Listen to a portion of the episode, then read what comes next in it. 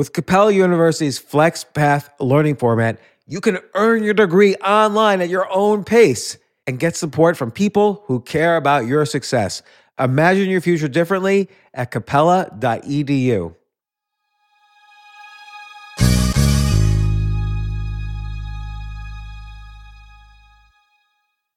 The legends are true. But overwhelming power! The sauce of destiny. Yes!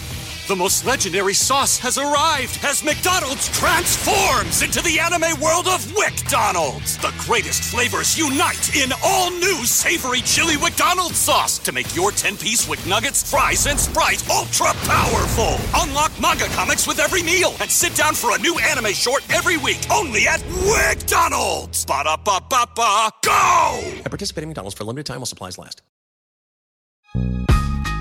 This isn't your average business podcast, and he's not your average host. This is The James Altucher Show. Today on The James Altucher Show. Suffering is not unique to one particular group. It's universal to all groups. In the sharing of the stories, we will see our common interest not to have another group persecuted or prosecuted unfairly. Who is the leaders that are...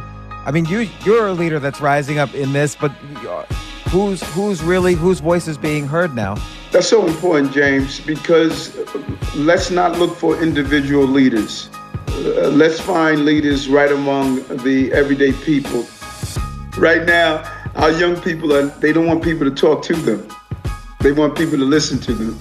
And I think the best thing I can do, and uh, the governor and the mayor can do, is really get out the way and allow these young people to be heard.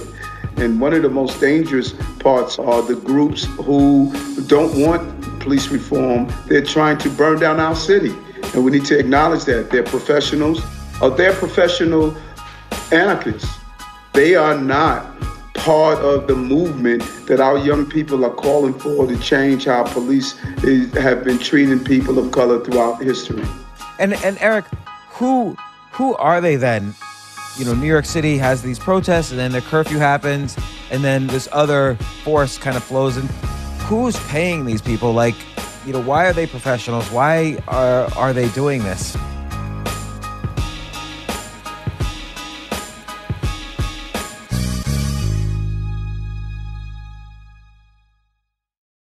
Eric Adams, Brooklyn Borough President, also, as many people probably don't know, you were in the, uh, you were in law enforcement. You were a police officer for twenty-two years, and you were very active not only as a police officer but in reforming police laws and getting rid of any sort of you know corruption or and so on. And, and now you're Brooklyn Borough President. You you you won the presidency with ninety-one percent of the vote, and now I'm sure you've been very busy dealing with um, what's been happening in the in New York City, and, and you know, it's been happening all around the country, but in New York City it's been happening the past week. And what's been going on? I don't even know how to start. How are you doing?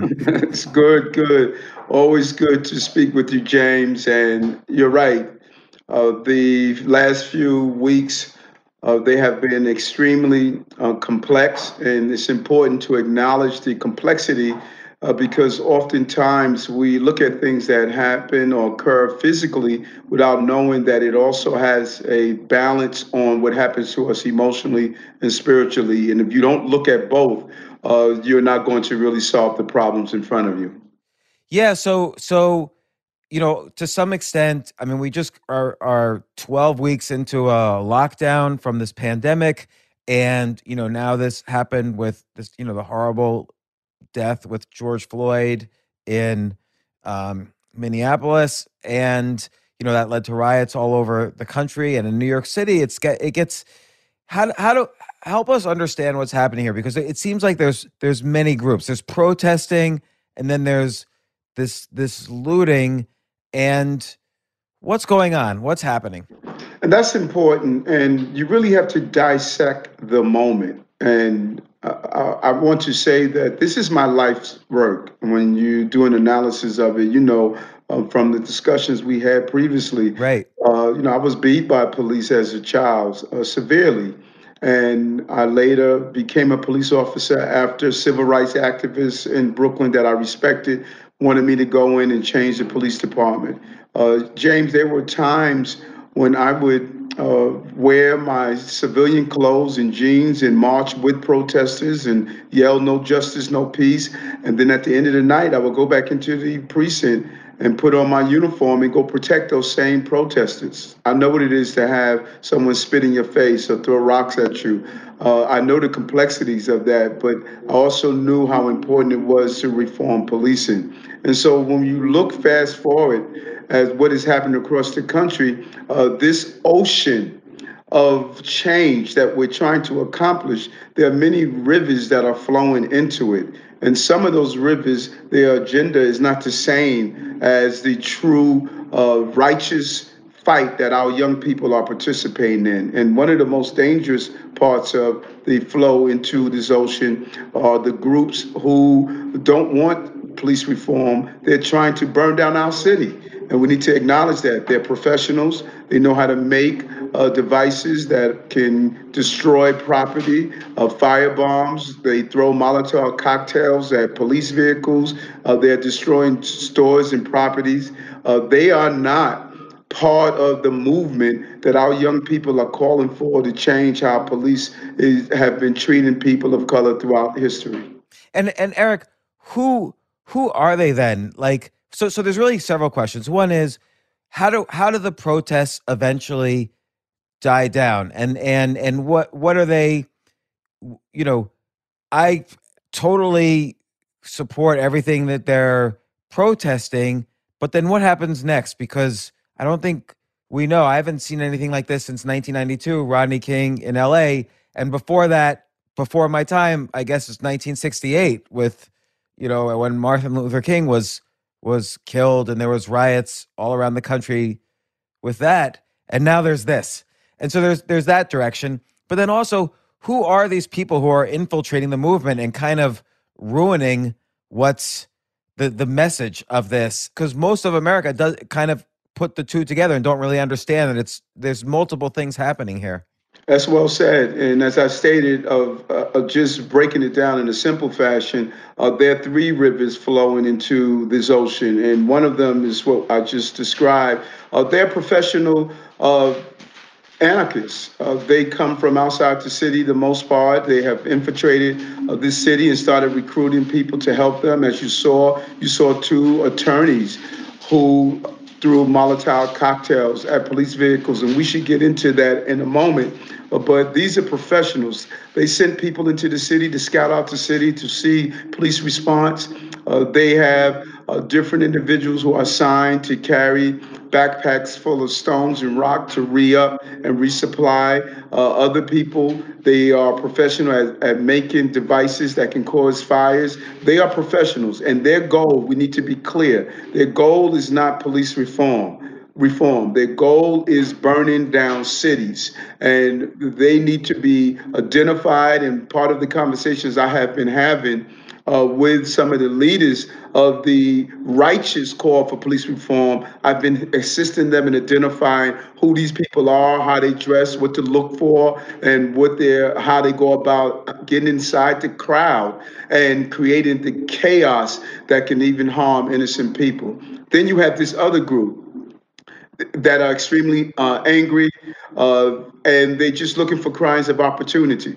Uh, they leave every night and wait for the evening hours, and they come out with a hammer and a shopping bag, and they hide behind the movement, and they're creating, you know, just ways of opportunities. They're criminals of opportunities, and we need to make sure that they too are not destroying the movement, because we have a the overwhelming number of people who are marching are concerned about addressing police reform. But all you need is one or two agitators that we saw even during the civil rights movement uh, that can destroy this righteous call for police reform. So so before I get into um, kind of what's what's going on with each of these three groups, like, you know, particularly the, the professionals, who's paying them, and, you know, there is this issue that the protesters are protesting the same thing the Rodney King protesters were protesting, are protesting almost the same thing the protesters in nineteen sixty-eight were protesting. And maybe this is too complex an issue for a short podcast, but you've you've seen it all. You've been there as police, government. You, you're you're involved now. What?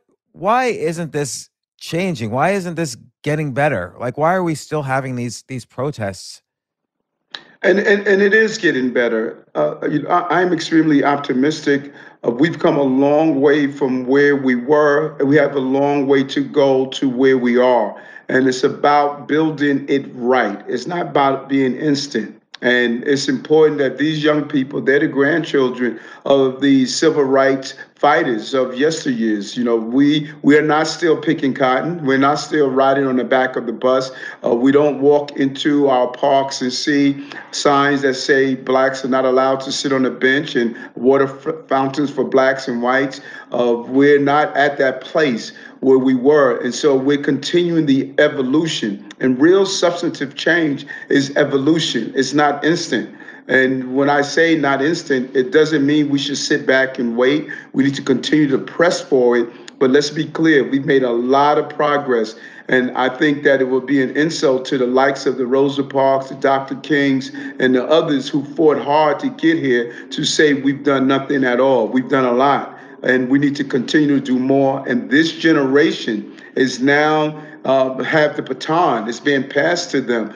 Uh, the winds of change, uh, they have always been blown by young people. I don't care if it's in Cuba with Fidel Castro, if it's in Soweto, South Africa, if it's in the civil rights movement of yesteryears. Uh, young people always have blown the winds of change. And this generation is now adding uh, their Uh, oxygen to blowing the winds in the right direction. And it's more than just police abuse. We need to be clear on that, what you're seeing right now. Uh, the officer having his knee on the neck of Floyd is also part of the anger of the issues around how the coronavirus response was in communities of color, high unemployment, Uh, oversaturation of drugs and guns in communities. You're seeing the energy of people coming together and say they want to live with dignity and respect. And if we just change one aspect of it and not all the other aspects of it, uh, then uh, we're not solving the problem. And so we've, we've made changes, and we have a lot of changes to go. And these young people are the right, uh, they have the right energy and spirit that's needed. I, I agree with you that it's not just It's not just one issue. It's all, I, I almost hate to u- overuse the phrase, but it's systemic, because it's not just it's not just reform uh, of the police. It's criminal justice reform. It's economic reform.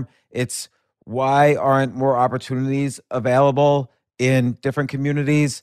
And this is something that's hard to encapsulate in a single round of protests. But, you know, as Martin Luther King has said, you know, Your people protest because they want to be heard. And are do you think these protests are, are working? Do you think we're hearing? Do you think people are hearing? Yes, I do. I, I'm extremely excited uh, when I see uh, progressive, smart thinking people of various ethnicities are now rallying around a uniform uh, identity of stopping uh, police abuse. Uh, that Uh, beginning starts a real conversation on other areas. It breaks down those walls. Uh, we broke down physical walls, but let's be honest, James, there were so many, there were so many symbolic walls. Uh, we started living inside our homes, using Twitter and Facebook and Instagram as a method of interacting with each other. You know, people talk about the meanness of, of the current occupant of the White House, but let's not kid ourselves. Uh, America has become a mean place.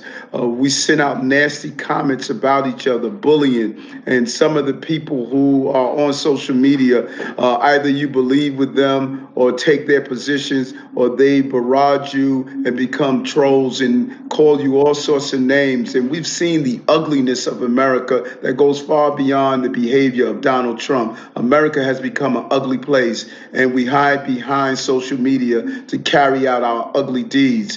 And this is forcing us.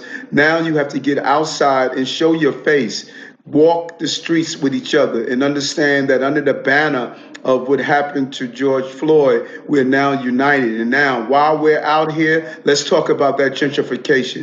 While we're out here, let's talk about every year black and brown students are never educated to be ready for the future in their lives. Let's talk about the lack of health care. So now while we're walking next to each other, let's engage some real conversations. And this way, we're no longer just hitting inside our homes and we don't know who we are. I, I, I agree. And so so then there's these other groups that come in, the the the angry groups who, who have, you know, they, and I, I don't, I actually don't really, I don't blame anybody. You're right. We've had these, you know, eighty days, whatever, of lockdown. People are, got unemployed. They're, they're in, in various degrees of economic distress. And there's a lot of anger and, and just simmering underneath society. What happens, what happens next? How do the protesters kind of say, okay, we, we accomplished the mission. Now we're going to move to the next stage of this, which is discussion and hopefully change. Uh, we we we have to do something that's really interesting, and I say I say this all the time. One of the greatest gifts we were given is the ability to communicate, something that we rarely we rarely carry out. I am amazed how people don't communicate. Uh, and communication is not that you wait for me to finish a sentence so I could tell you how wrong you are. No, we need to te- teach deep, deep listening. Uh, we need to actually allow people to share uh, their perspective and learn from it. Uh, I call myself that caterpillar that crawled around on the ground and looked up at a butterfly and said, you'll never get me in one of those, only to know I'm going to go through my own evolution one day. I am not the man that I was uh, twenty, thirty years ago. And many people say, no, no one is. But in fact, we do carry on those same uh, individual juvenile actions and behavior, but our toys change. One of the best things we could do now is set up uh, groups of people communicating, talking. We're doing a project that's called Breaking Bread, Building Bonds, where we're having one hundred dinners over our city, ten people at each dinner, all coming from different ethnic groups and different backgrounds, so they can start talking to each other. We don't talk to each other in America, and particularly in New York. We act, we, we are one of the most diverse uh, places you can live, but in fact, we live in our silos. We go to our same bars, we go to our same restaurants, we sit among our same groups and have our same conversation without any real growth. And now it's time to grow and go beyond our comfort zone and enjoy the beauty of healthy discomfort. Yeah, and so that's a great idea, these dinners, and then and and just any sort of discussion. But again, like, how do these across the country, what do you think happens next with these protests, particularly since it's so uh, many people don't understand that there's multiple groups involved here and that it's somewhat insidious on the the rioting side? Uh, how does the how does the how do the protesters make sure their mission gets accomplished, and how do you see this kind of going to its next phase? Uh, it's, and that's a great question. I think there's a couple of things. Uh, number one, we have a great deal of organizations and nonprofits uh, that focus on conflict resolutions throughout the entire country. It's now ta- time for them to be to get the necessary funding to hold uh, small gatherings on the local levels. National governments in the international arena, they do not have the solutions. It is now time for cities and local governments to fix the problems that they're seeing on the level where they are. Uh, this is a place for cities now to make the right decisions. And cities have communities, and communities have neighborhoods, and neighborhoods have blocks. We have to actually go down to that level. And I am calling on the nonprofits to start hosting small gatherings like Breaking Bread, Building Bond, or any other type, and engage people in human-to-human conversations. But will they? Like, you're, you're calling on them to do this, but will they do it? Is it, do you think this starts to actually engage the protesters in conversation? Like, like, like, do you think this will happen? Yes, I, yes, I do. Uh, and when I've, I have been speaking to some of the representatives of Black Lives Matter, the Brooklyn chapter, and sharing with them, while we march, instruct people who are marching to exchange information with five people who are there with them. That's a great idea. And do a follow-up march or follow-up gathering with those five people via Zoom, via WebEx or Squadcast or whatever, where they are going to take upon a project, where they're going to do something for someone other than themselves. Give people the mission and be intentional about the instructions. Have people create something that I call my one hundred point list that I start at the beginning of the day. I don't go to sleep until I get one hundred points. Three points may be uh, just calling someone I don't know and wishing them a good day. Two points may be just saying good morning. Another five points may be buying lunch for someone. At the end of the night, if I don't have one hundred points, I have to put the dollar amount inside a jar that I give away at the end of the week. It's about being intentional and using this gathering of thousands of people and say, now you're going to go and communicate with five people each day that you march that you didn't know before, and you are going to create an assignment of helping someone that you didn't help before. That is being intentional, that's being tactical, and actually document each one of those areas that you have assisted and made people better off than where they were, and you will start to see the results. And do you think that will start, that type of cooperation will start to happen in New York City and then other cities? Like, do you see this kind of nationally sort of coming to some resolution? Uh, well, let's let's let's look at and learn um, from uh, coronavirus. Coronavirus started with a sneeze. It spread out over and over again. Once it hit our shores, it started moving to different people. It started growing in families, and then it spread it out to the places that the families went to visit. Uh, if a virus can move that far and that fast and be intentional about its action, then surely mankind, with our mental capacity, we can also become as contagious as a virus. So that, that's that's a good analogy, and I and I like it because it's a source of of optimism here.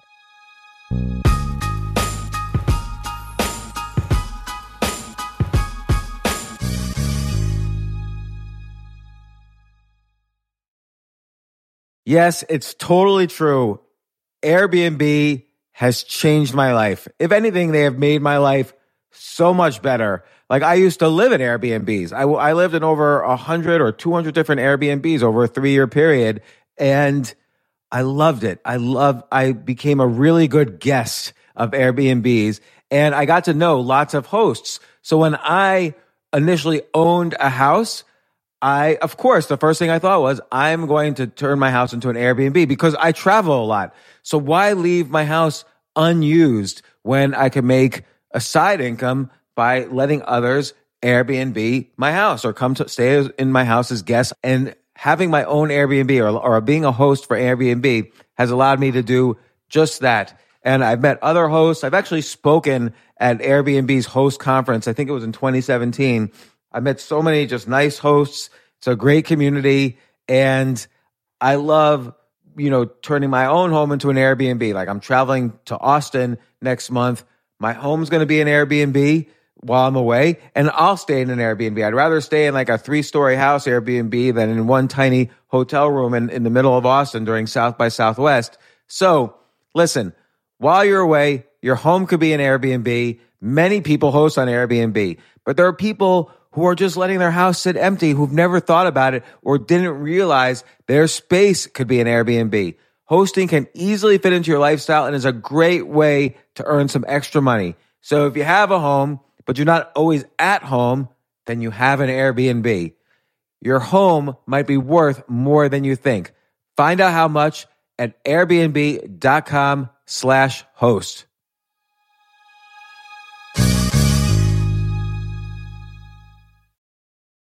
Daylight savings time is starting up again. Okay, podcast is over. That's all you needed to know. But why do we have uh, daylight savings time? Answer, to give us more daylight from March through November. By setting your clocks forward, it may feel like there are more hours in the day, that initial, when we initially start daylight savings. But if you're hiring, it doesn't necessarily help you find qualified candidates for your roles any sooner. There's only one way to do that, ZipRecruiter. And right now you can try it for free at ZipRecruiter.com slash James. ZipRecruiter works around the clock to find qualified candidates for you. Once you post your job on ZipRecruiter, they send it to one hundred plus job sites so you reach more of the right people. This is such a brilliant idea for a business, and ZipRecruiter did it. So ZipRecruiter's smart technology also quickly scans thousands of resumes to identify people whose skills and experience match your job. I've used ZipRecruiter particularly as a potential employee, and I still to this day get messages every day. James Altucher, would you like to apply to be V P of en- entertainment at N B C or whatever? So there's just nonstop emails. Like I got five or six emails today because of because a year ago I signed up for ZipRecruiter. So spring forward with a new hiring partner, ZipRecruiter, and find top talent sooner. See why four out of five employers who post on ZipRecruiter get a quality candidate within the first day. Just go to this exclusive web address to try ZipRecruiter for free. ZipRecruiter.com slash James. Once again, that's ZipRecruiter.com slash James. ZipRecruiter, the smartest way to hire.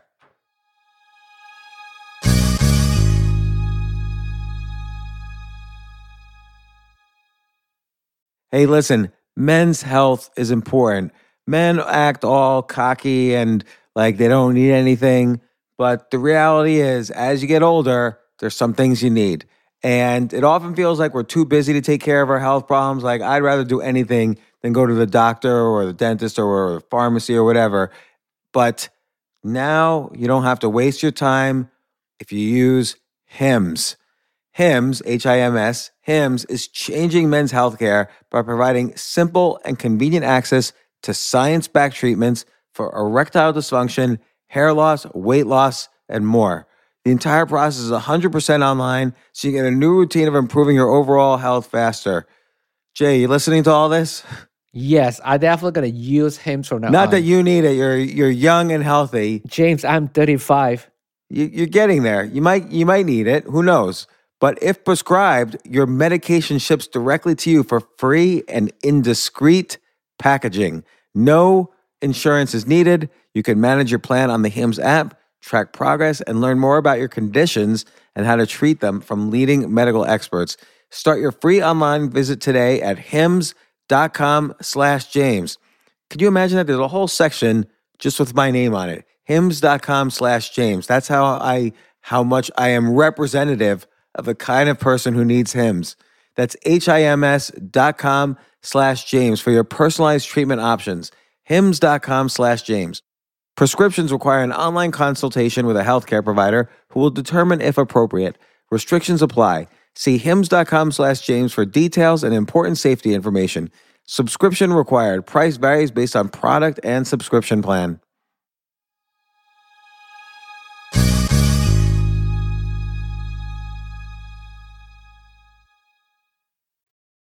The analogy I get nervous about is if you look at like nineteen ninety-two or even nineteen sixty-eight, there were very strong voices of leadership that that rose up. You know, Rodney King in nineteen ninety-two himself rose up and said, "Can't we all get along?" Robert F. Ke- Kennedy in nineteen sixty-eight, you know, he said, "You know, I too have had a family member killed by a white man," and that somehow him rise, you know. Rioting was happening all over the place, and somehow him saying that stirred everybody's emotions and brought it to some somewhat of a resolution. But I don't know who is the leaders that are. I mean, you you're a leader that's rising up in this, but who's who's really whose voice is being heard now? That's so important, James, because let's not look for individual leaders. Uh, uh, let's find leaders right among the everyday people. And there's something that we have that they didn't have. The reason the numbers are so high in many of these protests that you see across our nation is because of this thing called social media. People are now able to mo- mobilize, and like minds are able to come together uh, better than ever. Now, we could use the tool of social media for good, or we could use it to be harmful. And so we are able now to reach more people, and everyday people are now able to create a message and a communication of like minds. Uh, I, I'm a believer, let like minds come together. If your uh, belief is that you want to do things for our senior population, uh, connect with other people who have that same desire. If it's your belief to do things around education, connect with those who have that same belief around education. So this is a great opportunity to build these cluster areas of like minds as we start to deal with the awesome amount of problems we're facing as a city as and as a nation. So, you know, I always, as soon as this happened and these protests started happening, I, I did think of you and your story. When you were younger, you had an encounter with a police officer, you and your brother both, and you were, you were hurt, and you used that to sort of uh, become, a, you became interested in law enforcement, you became a police officer, you, you became really focused on reform, and that led into your career in politics. I, I feel like if you, and I, maybe you've probably already done this, but you go to these protests and tell this story, people are going to to hear and listen to you, and, and it'll really resonate with people. And, and my story resonates, and there's so many stories like uh, like mine, and I, I believe that uh, we all ha we all have a unique story, and it's about sharing those stories, because sometimes uh, we look at individuals and believe that uh, their lives have been Uh, basically a crystal stair. Uh, and in reality, it hasn't. It has its difficult moments. And it's the sharing of those stories. When I do uh, the breaking bread, building bonds, and have dinners, and I sit down and listen uh, to uh, what people have come through, I'm amazed. And it just gives me a different outlook. And it's so nourishing uh, to not only my physical being, but the anatomy of my spirit. And I, I think sometimes we lose the fact that everything we are physically, we also are spiritually, and there's a connection of how we need to nourish ourselves physically and spiritually. And the stories I've had, I have heard uh, from people and the things that they have overcome, it's just really inspired me of how amazing we are as human beings. And I think those stories need to be told more. We need to look at that Hasidic man and understand what he has come through. We need to look at the person who wears the turban and sheep and, um, and, and from the Sikh community, and understand his journey of having a symbol of of who he is and how he's, he was treated after September eleventh, or the African-American, or the Caribbean-American, or Chinese-American, who, you know, when you think about the Chinese-Americans, when they built the railroad system, Uh, the Continental Railroad system, and couldn't even ride on the trains and were demonized. Uh, we all have these stories. Suffering is not unique to one particular group. Uh, it's, it's universal to all groups. In the sharing of those stories, we will see our common bond and our common interest not to have another group persecuted or prosecuted unfairly. And then, and so now, you know, it seems like, you know, New York City has these protests, and then the curfew happens. And then, as you were saying, you know, this other river or this other force kind of flows into the, the river. What, who's paying these people? Like, you know, why are they professionals? Why are, are they doing this and trying to ruin this message? Uh, it's a combination based on the intelligence that I've received uh, from the briefings, and based on just my uh, overview of some of the videos that, that you witness. If you look closely at some of the YouTube videos and some of the Uh, Instagram or Facebook videos, any trained law enforcement officer can, can see uh, the action of an agitator. And as I look through them, and while I'm on the ground, I'm at all the protests just about uh, to one, two in the morning.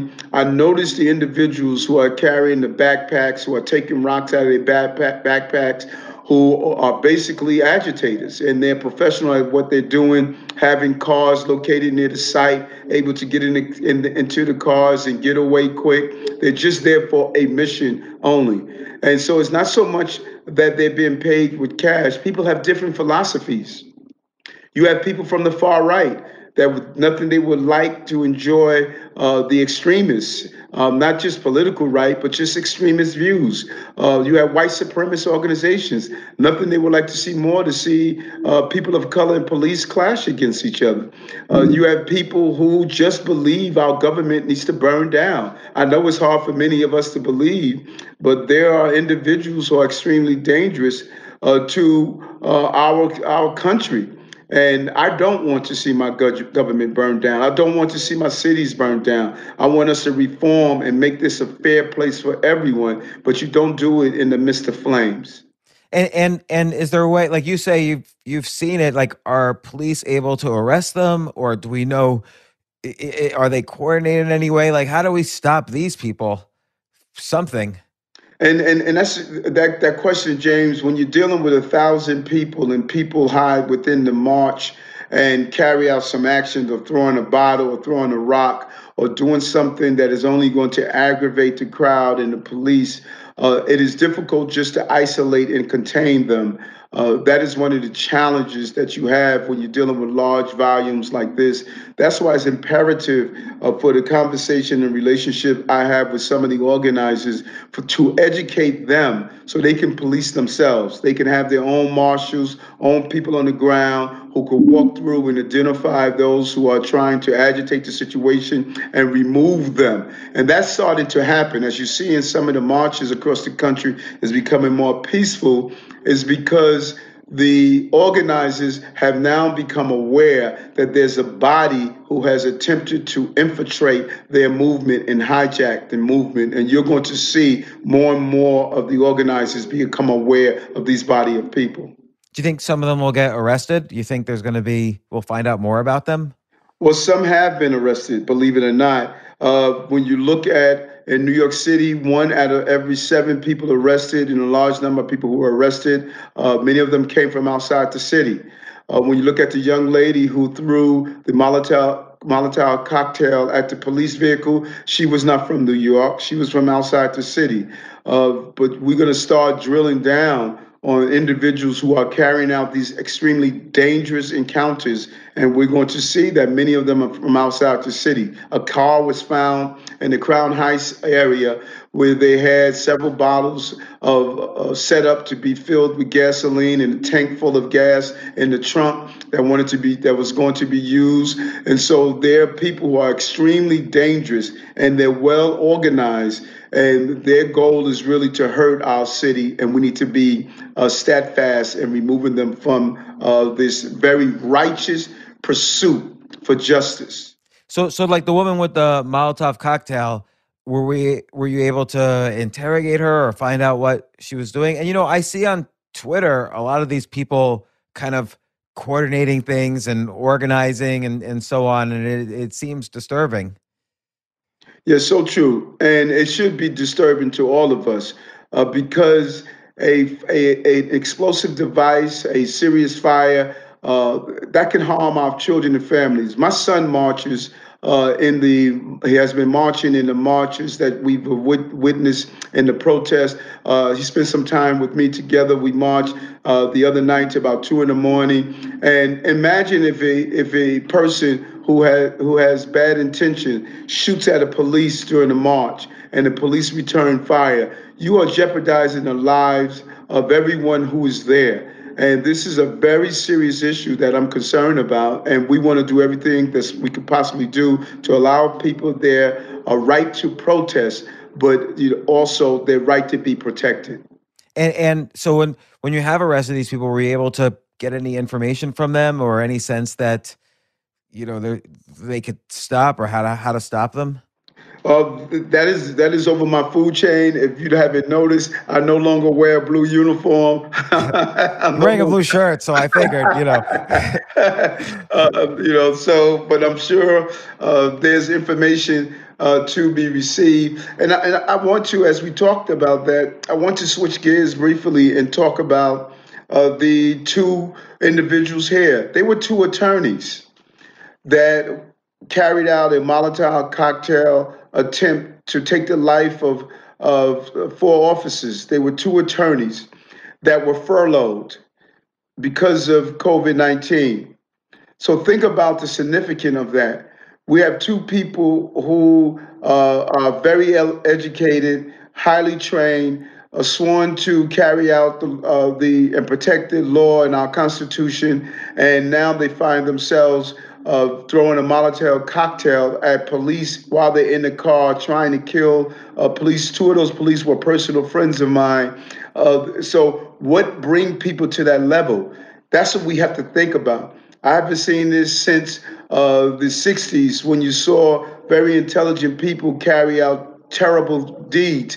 And just as we have terrorist operations that have sleeper cells and recruit people when they're at a bad time, uh, we need to be aware that you have those that are attempting to recruit people at this difficult time. High level of layoffs, number of people don't know how they're going to pay their rent, number of people uh, don't have housing, uh, health care. These issues breed the opportunities for people to turn and do harmful things. Even reasonable, logical people can be pushed over the edge, and we need to make sure that edge is not there for them to be pushed over.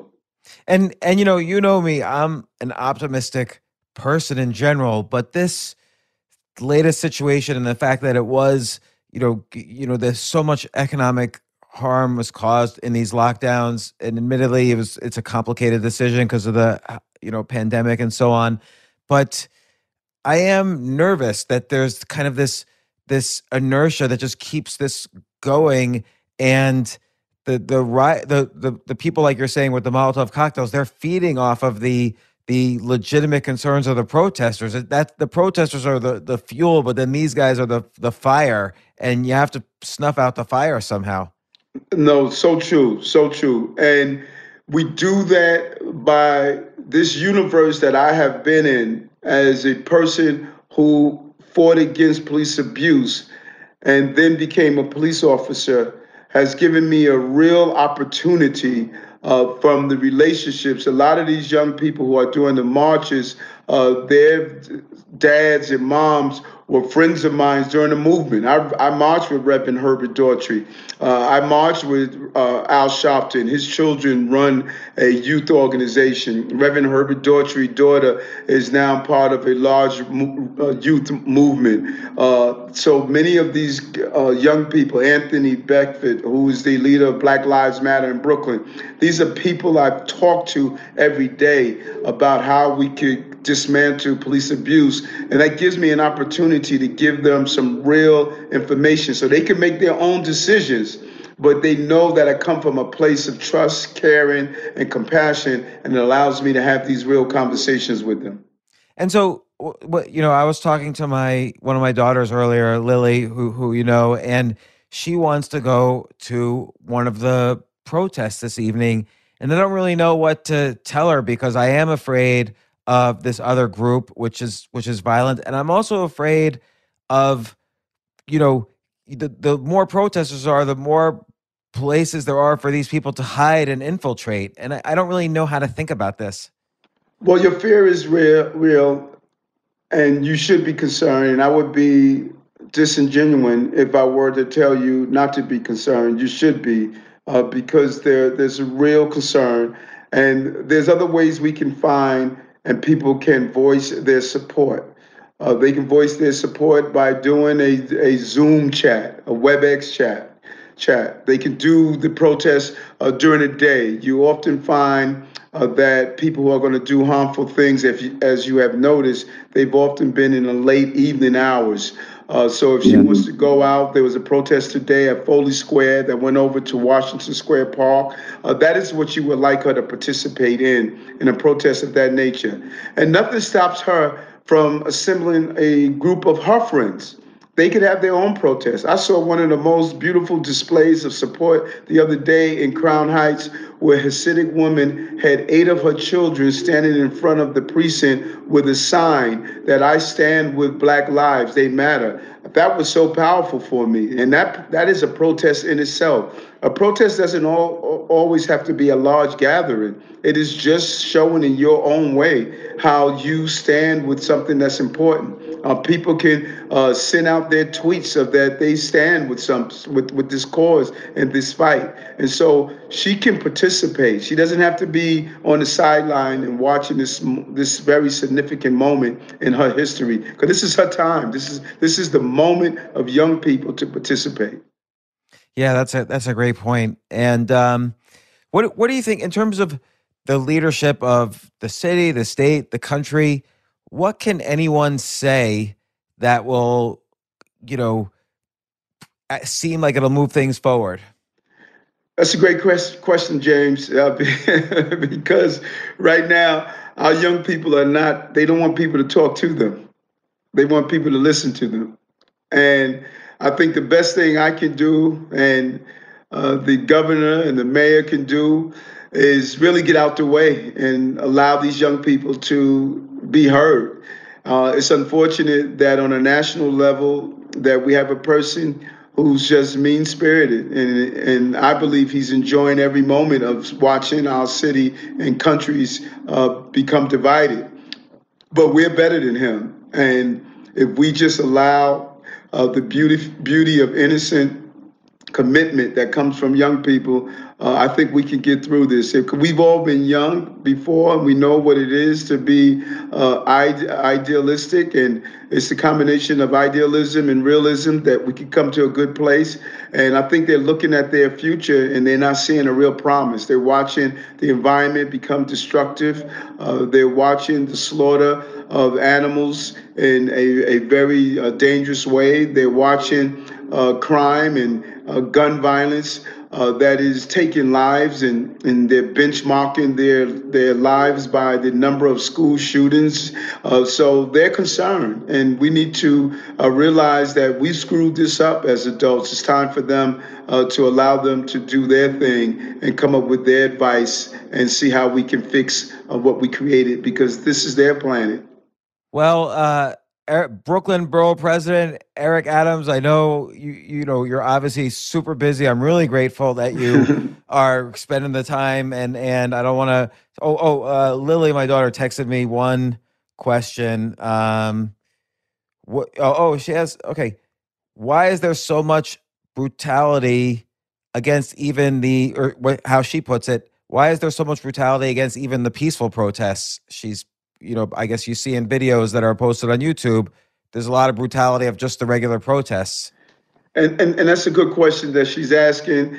And, and this is a conversation I have been embracing and sharing with police officials, because we have to fix the problem.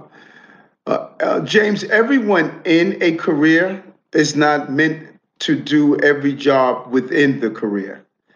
There's a reason we have surgeons and we have emergency room doctors. There's a reason we have teachers who who could teach children with disabilities in comparison to who can teach high school students. Just because you're an educator doesn't mean you can do every aspect of education, and the same with medicine and other professions. We don't do that in law enforcement. Every police officer is not made for every assignment within policing. When I was a platoon commander and had to go through a door to get someone that had a gun, there was a type of cop I wanted with me. He was not the same type of cop I wanted when I had to talk down a hostage or talk down someone that was about to commit suicide. We should have the basic principles of not hurting innocent people, but a lot of people don't have the mental stability to be on the front line and have someone spit in their face or throw a rock at them or make them feel as though they're less than a person. Those are the special people with the special characteristics. Right now, when we send police to assignments, we don't look at those special characteristics. We think because you have on a blue uniform, you could do everything within the policing, and that is not true. Police officers who go across the line and brutalize someone, they should be removed from the department, and if they committed a criminal act, they should be prosecuted to the full extent of the law. But in many cases, we just have a poor and bad match with those who are on the front line and those who are interacting with crowds. I knew that every time I went to a pro protest as a cop. I told my, my team, we have to be each other's big brother, and our, we have to be our brother's keeper. Don't allow us to go over the edge. Understand that people are angry, they're protesting, it's not personal, it's about just people want their voices heard. We're not doing that enough. You think we will, though? You think it'll start to get better in the coming days? Yes, yes, I do. Uh, I am extremely optimistic, and I tell people all the time, James, uh, I remember on nine eleven in two thousand one, when our center of trade was attacked and we saw those buildings collapse. And that night, going down there and watching the smoldering ground and people covered in soot, and we just felt as though we weren't going to make it. And I said, I don't know what's going to happen to our country. And then on nine twelve, something happened that I always remember. Teachers got up and they taught. Stores opened and retail sold, retailers sold their goods, builders built, and we were ground zero in the epicenter of terrorism. But the country watched us and got their second win. And we're there again. The protests, the coronavirus, all of those things yeah. that we believe is going to knock the wind out of us. Uh, but we are, as the person said on the Apple bottle, we're made up of the best stuff on earth. We're New Yorkers. Well, Brooklyn Borough President Eric Adams, thanks once again. You're running for mayor in twenty twenty-one, and in twenty twenty-four, I'm going to vote for you for president. So thank you, sir. And I know you've been out in front of this, you know, ever since this started, which is why I'm so glad you, you came on the podcast. Good luck. And, and you know, I'll, I'll talk to you soon. This, thank you again. Thank you. Take care.